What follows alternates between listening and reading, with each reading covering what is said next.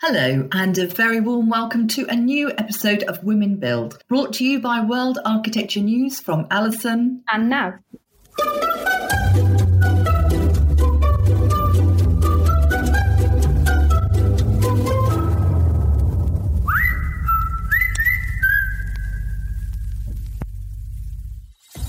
In today's episode, we speak to Julie Janiski about designing all electric buildings, the importance of good grid resilience, and the technology that enables a clean energy supply.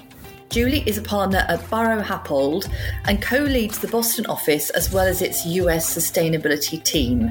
She's involved in the delivery of high performance projects at all scales, working to decarbonise the built environment, including analysis and implementation of all electric systems, citywide carbon planning, and writing climate action policy. Welcome, Julie. Thanks for taking the time to talk to us today. One of the quite outstanding things I think I've read in recent months is the Buro Happold report that gives the commitment to design all new build projects to be net zero in operation by 2030. And if that's not enough of a commitment, to also reduce embodied carbon intensity of all new buildings, major retrofits and infrastructure by 50% by, again, 2030.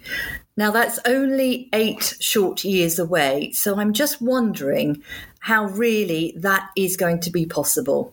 Sure, Allison. and it's a great question. The goals that we've set out, we're also very excited about. And when we were having a conversation about what the level of commitment is that we should be making, we decided to shoot for the stars and make sure that we were giving ourselves a challenging task so, on the operational side, in terms of carbon, the energy that buildings are using and therefore called the operational carbon of the building, getting to zero by 2030 will have a, a number of different aspects to it. The greenhouse gas emissions of the electrical grid are a significant part of how we're calculating the amount of operational carbon a building is emitting. And the cleaner the electrical grid gets, the less greenhouse gas emissions the building will be emitting by virtue of being connected to a clean electrical grid. And that's actually one of the reasons why there's such a huge amount of focus around all electric buildings is that as the grid gets cleaner, having a 100% electric building connected to that clean grid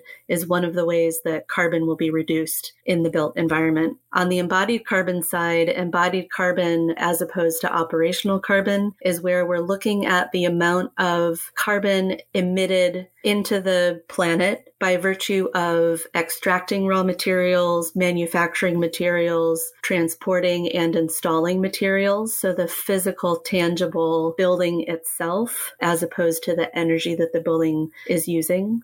And reducing that by 50% is quite a tall order. It also raises a very fuzzy, wicked problem of what we're actually comparing ourselves against to be able to say that we have achieved 50%. So we're doing quite a bit of work internally to understand how our buildings to date have been performing around embodied carbon. And then we're starting to look at the top opportunities for reducing embodied carbon. And that comes in structure by looking at the use of steel, heavy timber, and concrete and the way in which all of those materials can be optimized to reduce their embodied carbon footprint. We're also looking at key questions like the type of insulation that buildings use. Some of them are quite nasty, to use a very simple term, and some of them there's a huge amount of room for improvement, and uh, there already are materials on the market that can help reduce the embodied carbon footprint of all of our projects.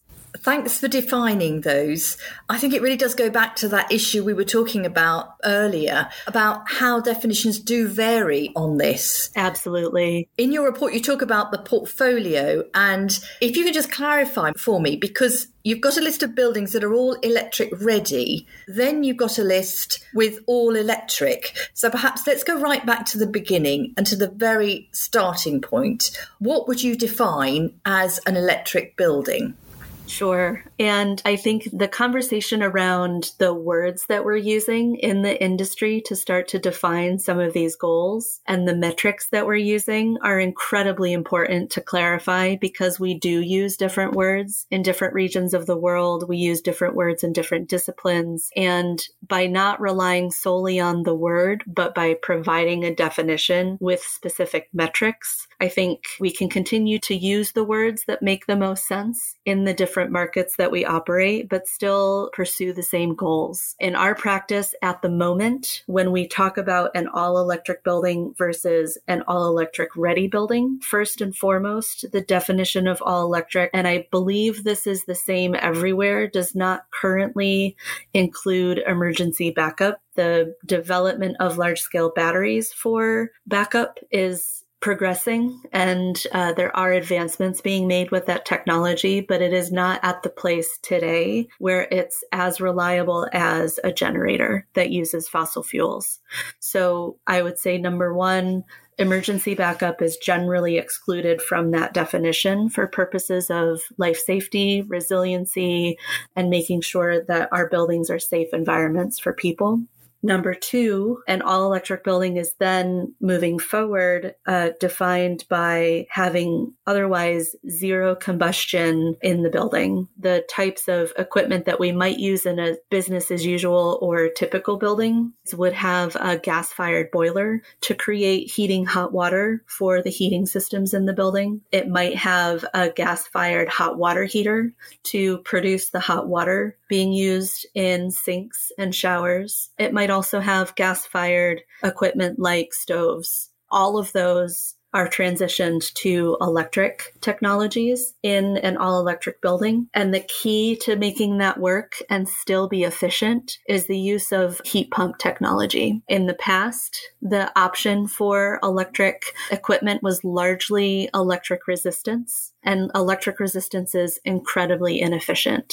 So, one of the key things that we hope people will see in the study is that avoiding electric resistance is still actually part of what we're trying to do. And instead, we're looking at heat pump technology as much as possible in a cold climate, one of the critical pieces of an all electric building actually doesn't have anything to do with the equipment, but has everything to do with the performance of the envelope.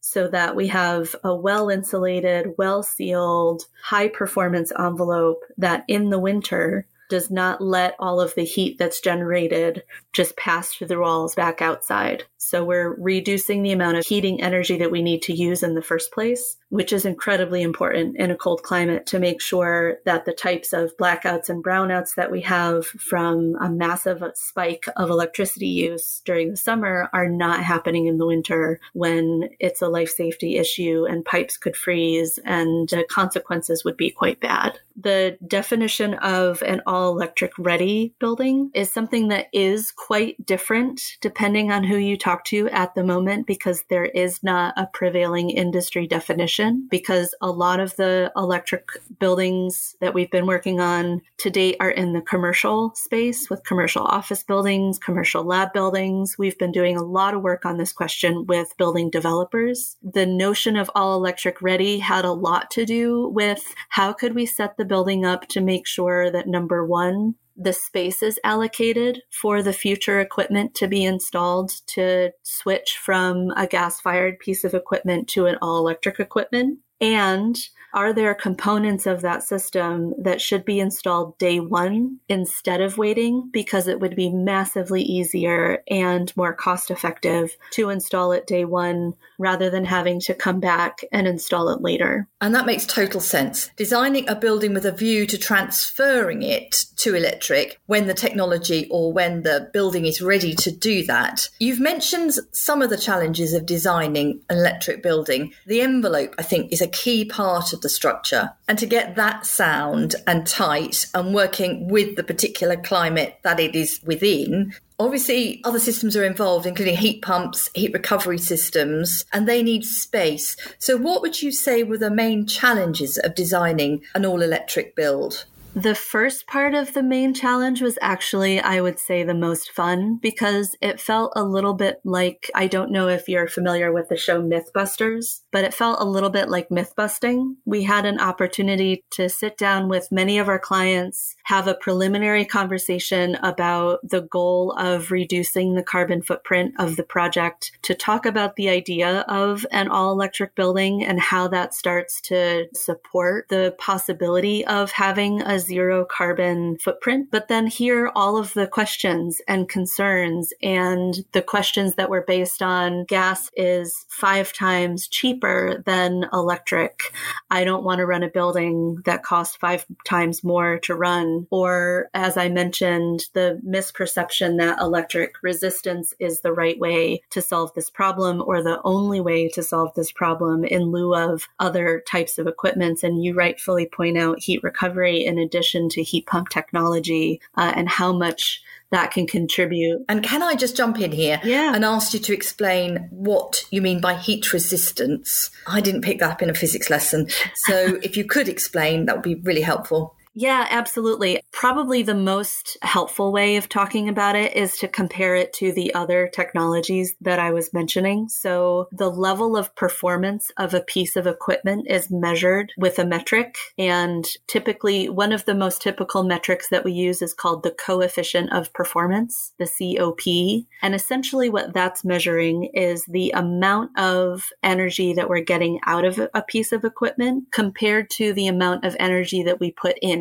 to the piece of equipment. And in a lot of cases, historically, it's mostly been measured as a loss so if we put one unit of energy in, how much of that do we still get out to be able to use after it goes through the process inside the equipment? So a gas fired boiler has an efficiency of 95%. That means of 100% of the energy going into the gas boiler, 95% of it comes out and is usable. Electric resistance has a very similar profile. For one unit of energy that comes out, about 95% of it is usable. And a heat pump technology is radically more optimal and more efficient so that when you put one unit of energy into a heat pump, you get in the range of three to four units of energy out. And that equation and that metric is where it, you start to, we are starting to see why it's actually feasible to have an all electric building today that does not have a five times penalty for the cost of energy in the building. It doesn't have the kind of inefficiencies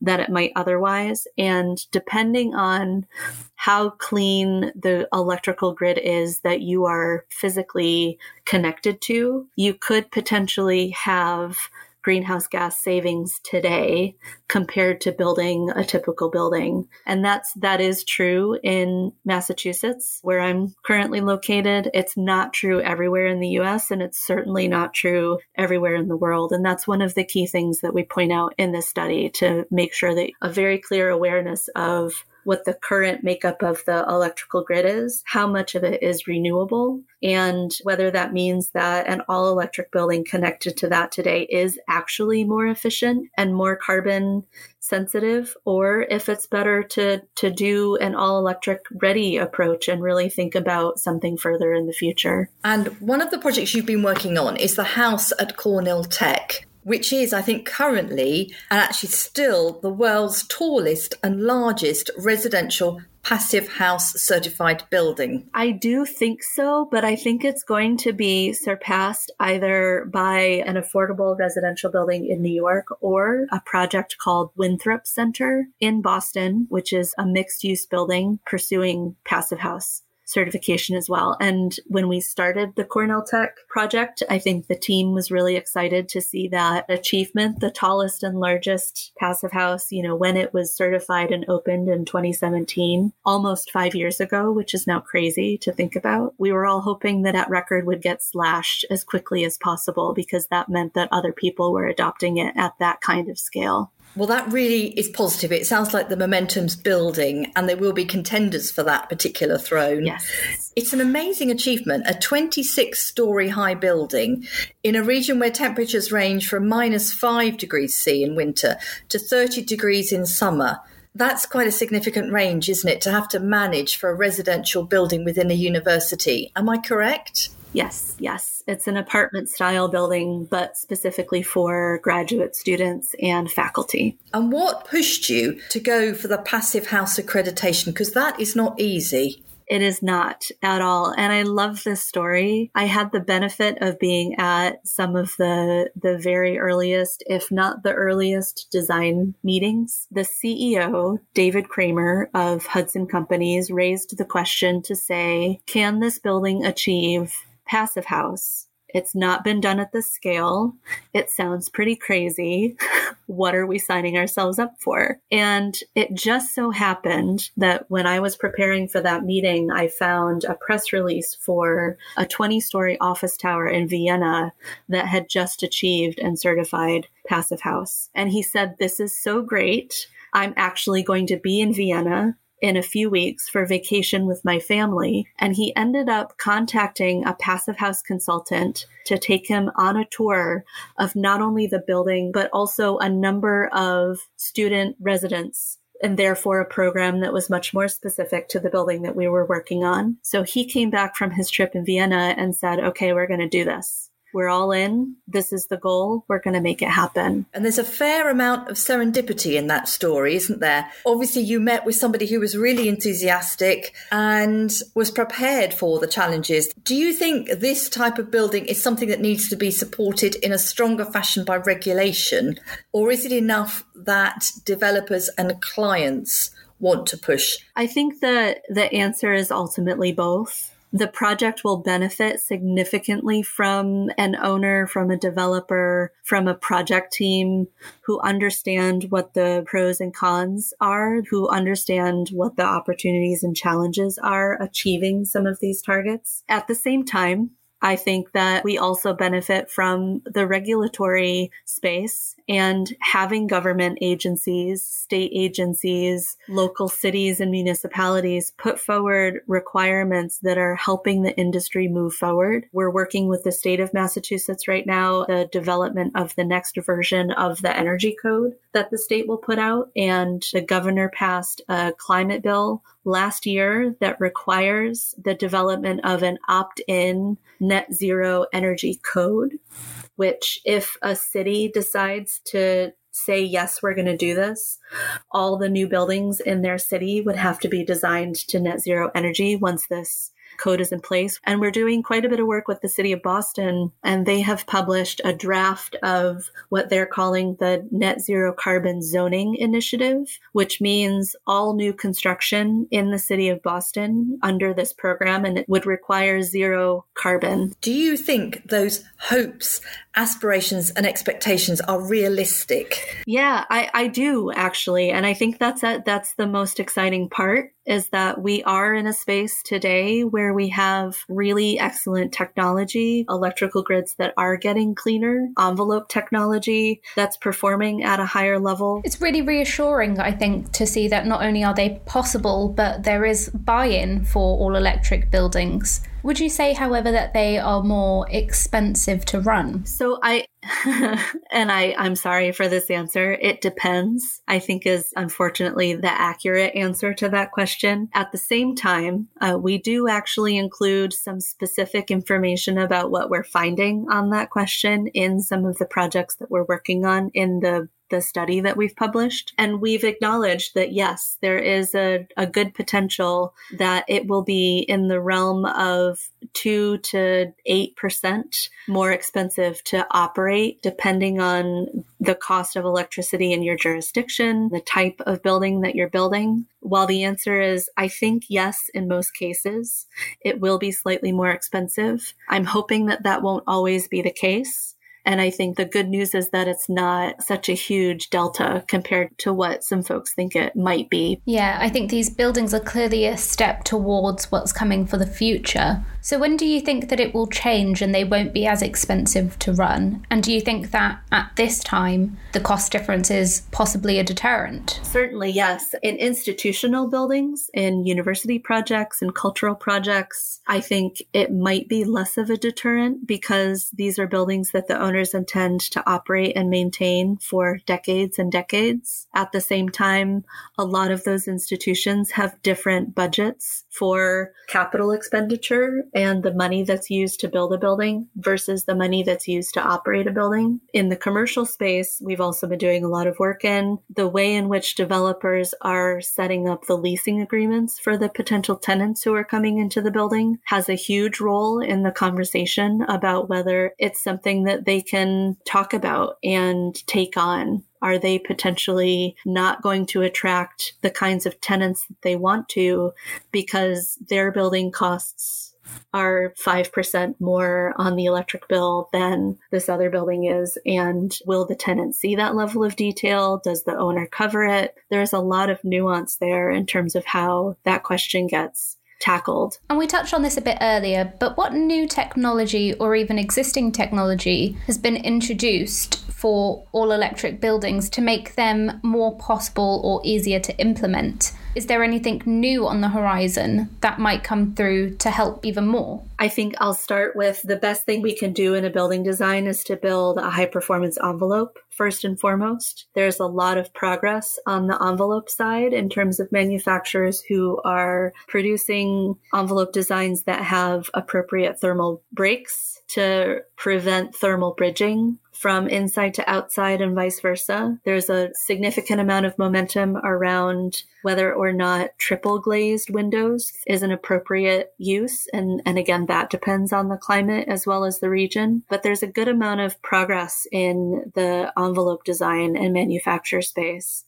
On the equipment side of things, there is a lot of focus on heat pumps, as noted earlier. What I will say is that one of the specific performance criteria of heat pumps is around how they operate in very cold climates. Uh, they operate quite well in temperate to warmer climates, but they have traditionally not operated well in colder climates. And over the past decade, the technology has been developed to continue to operate at lower and lower and lower temperatures, which is one of the key factors that's making it much more feasible to talk about an all electric building in a cold climate. I'll add in the idea of heat recovery, uh, which is being able to take advantage of moving thermal energy around the building rather than creating new thermal energy. If you're in a building that has a big room with a bunch of computer equipment, and no matter what time of the year it is, you're constantly needing to cool that building, but there's another room in the building that needs heating, you can take the heat that you're pulling out of the computer room and transfer it over to the room that needs heating so that we can reuse the thermal energy that's already been created rather than using even more energy and more carbon to create it in the first place. And you've mentioned climate a few times now. How differently do all electric buildings need to be designed depending on the climate? What are some of the things that you can do in warmer states compared to the colder ones or even countries?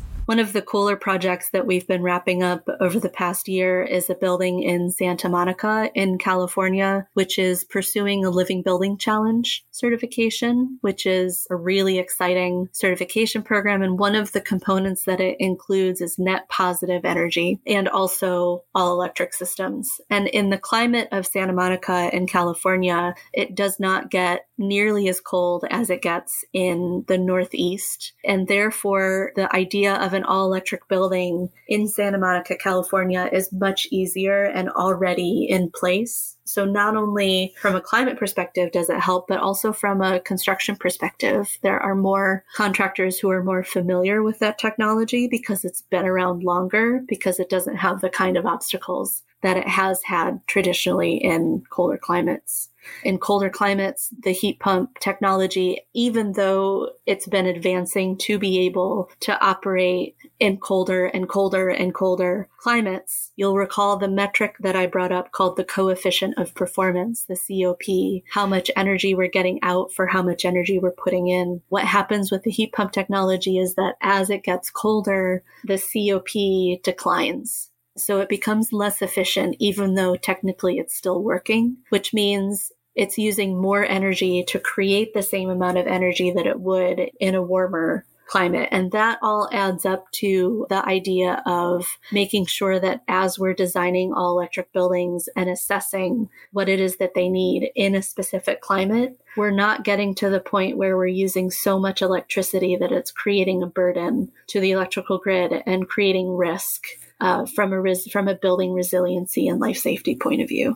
And going back to the question about costs for these buildings, is Buro Happold involved in designing and building net energy positive buildings? And could that potentially help with the cost issue in terms of if you're generating more energy than a building needs, could you potentially sell it back to the grid to sort of offset some of the expenses that come with all electric buildings? That is definitely possible, Nav. There are different regulations with different utilities in terms of what the requirements are to connect to the grid, how much electricity they can actually accept from a building, what the pricing looks like, and if it's a one to one or if, you know, they'll give you, you know, 50% of the cost as a benefit rather than 100% of the cost as a benefit. So that varies quite significantly depending on the electrical grid that you're on and the utility provider that that is responsible for the building that you're working on.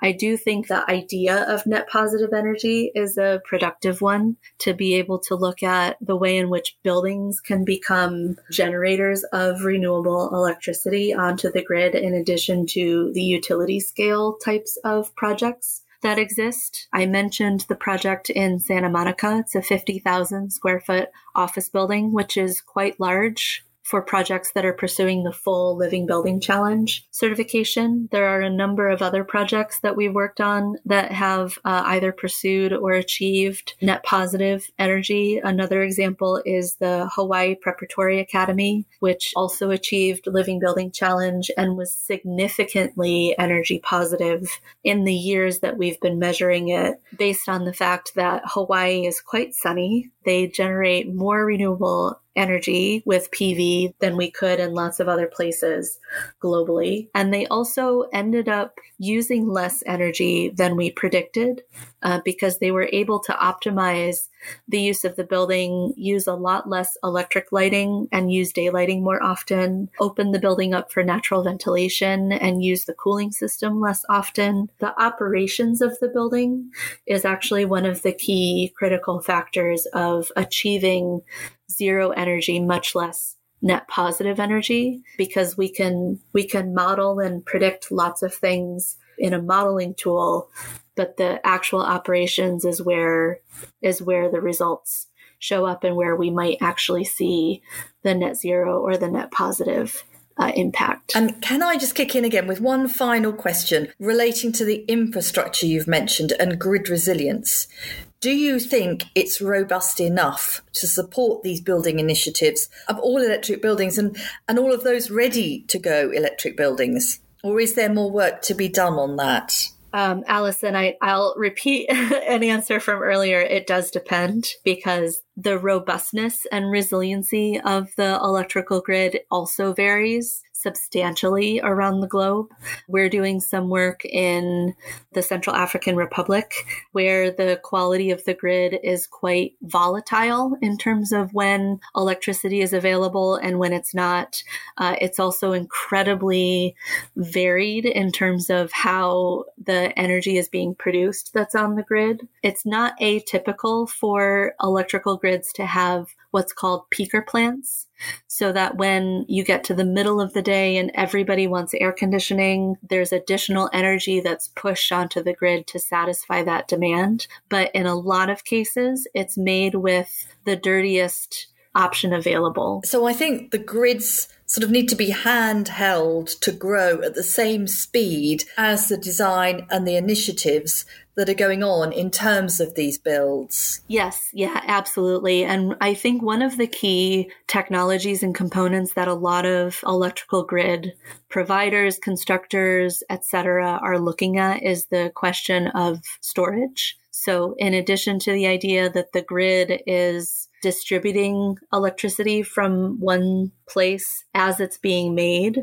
to a place that needs it. There's also an emerging, again, significant amount of work that some folks are doing looking at utility scale battery storage so that electricity can be produced at the best optimal times of day when it's cheaper, when the peaker plants are not turning on, and that electricity can be stored and then distributed when needed to help not only improve the efficiency of where the electricity is coming from, but also modulate the demand throughout the day and throughout the week to be more efficient. And I think there's real positivity coming through here, but I feel we've got three streams happening at the same time. We need the innovation coming through from building designers and engineers such as yourselves. We need the infrastructure and the grid holding up, but we also need the research that's going into batteries and how we can hold this electricity. So it's very much a three pronged attack, isn't it, really, in this situation?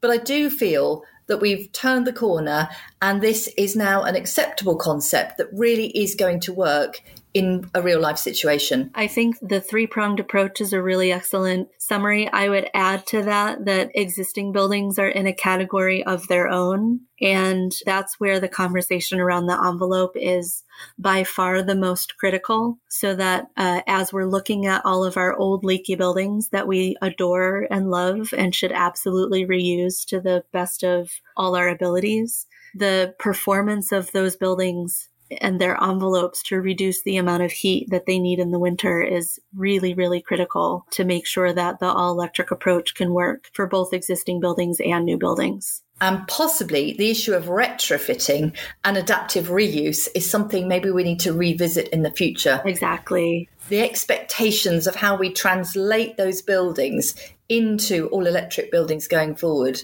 But as you say, I imagine that is a very complicated road to go down. It is indeed. So, thank you very much for taking the time to talk to Nav and I today. I know I've learnt a lot, so it's been really valuable and useful to see how these buildings will work in a real life situation. Thank you. Yeah, of course. Thank you for having me. This was a lot of fun. We welcome your feedback on the podcast, so please aim all your comments to waneditorial at haymarket.com.